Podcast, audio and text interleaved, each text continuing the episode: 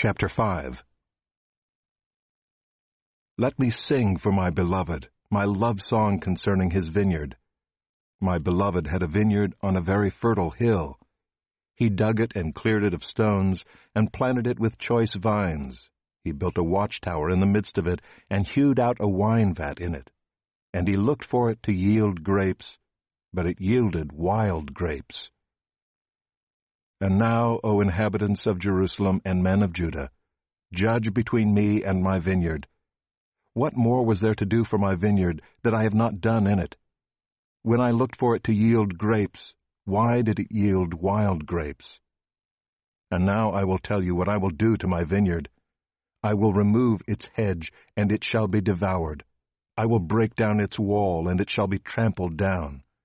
I will make it a waste, it shall not be pruned or hoed, and briers and thorns shall grow up. I will also command the clouds that they rain no rain upon it. For the vineyard of the Lord of hosts is the house of Israel, and the men of Judah are his pleasant planting. And he looked for justice, but behold, bloodshed, for righteousness, but behold, an outcry. Woe to those who join house to house, who add field to field until there is no more room, and you are made to dwell alone in the midst of the land. The Lord of hosts has sworn in my hearing, Surely many houses shall be desolate, large and beautiful houses without inhabitant.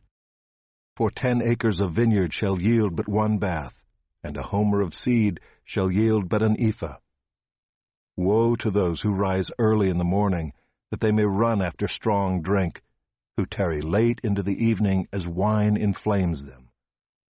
They have lyre and harp, tambourine and flute and wine at their feasts. But they do not regard the deeds of the Lord or see the work of his hands. Therefore my people go into exile for lack of knowledge.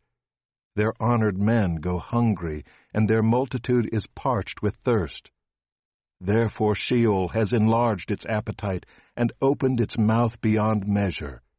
And the nobility of Jerusalem and her multitude will go down, her revelers and he who exults in her.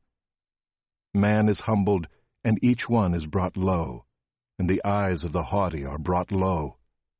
But the Lord of hosts is exalted in justice, and the holy God shows himself holy in righteousness. Then shall the lambs graze as in their pasture, and nomads shall eat among the ruins of the rich.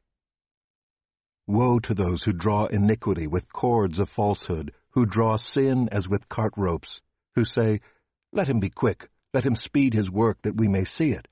Let the counsel of the Holy One of Israel draw near, and let it come that we may know it. Woe to those who call evil good and good evil, who put darkness for light and light for darkness, who put bitter for sweet, and sweet for bitter. Woe to those who are wise in their own eyes, and shrewd in their own sight.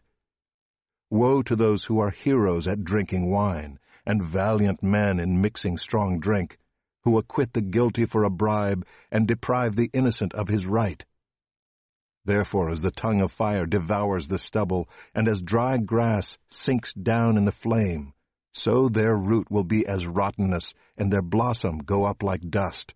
For they have rejected the law of the Lord of hosts, and have despised the word of the Holy One of Israel. Therefore the anger of the Lord was kindled against his people. And he stretched out his hand against them, and struck them, and the mountains quaked, and their corpses were as refuse in the midst of the streets. For all this his anger has not turned away, and his hand is stretched out still. He will raise a signal for nations far away, and whistle for them from the ends of the earth.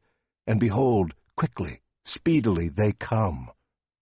None is weary, none stumbles, none slumbers or sleeps. Not a waistband is loose, not a sandal strap broken. Their arrows are sharp, all their bows bent. Their horses' hooves seem like flint, and their wheels like the whirlwind. Their roaring is like a lion. Like young lions they roar, they growl and seize their prey. They carry it off, and none can rescue. They will growl over it on that day, like the growling of the sea. And if one looks to the land, behold, darkness and distress. and the light is darkened by its clouds.